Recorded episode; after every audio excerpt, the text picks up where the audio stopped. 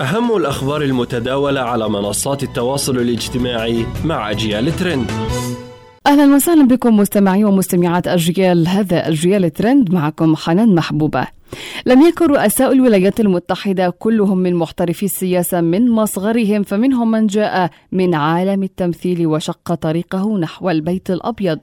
الحديث هنا عن رونالد ريغان الذي وصل إلى الحكم في الولايات المتحدة عام 1981 وكان أول ممثل يصل إلى هذا المنصب ونجح في الفترتين اللتين يجيزهما الدستور الأمريكي.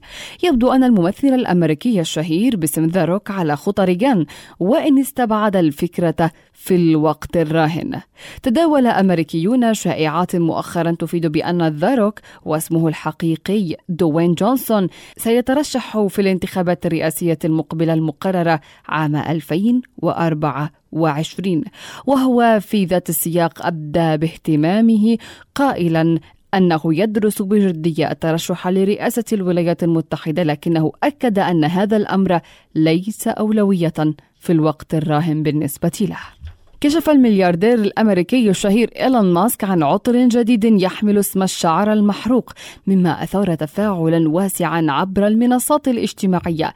راج بشكل واسع وباع بنحو مليون دولار في ساعاته الأولى فقط.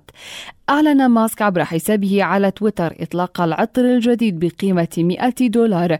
يباع عبر الإنترنت وسيبدأ الشحن في بداية عام 2023 لم يمض سوى يوم واحد حتى أعلن ماسك عبر حسابه أنه باع عشرين ألف زجاجة لتبلغ قيمة المبيعات مليوني دولار وما زالت المبيعات مستمرة. غير ماسك تعريفه الشخصي عبر تويتر ليصبح بائع العطور كما حظيت تغريدة له مساء أمس برواج واسع حيث غرد أرجو شراء العطر حتى أتمكن من شراء تويتر.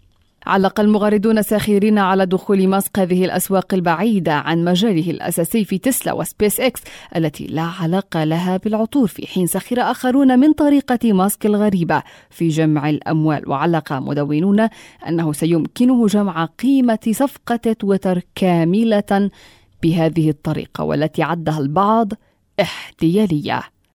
نهاية أجيال ترند دمتم بخير. إلى اللقاء.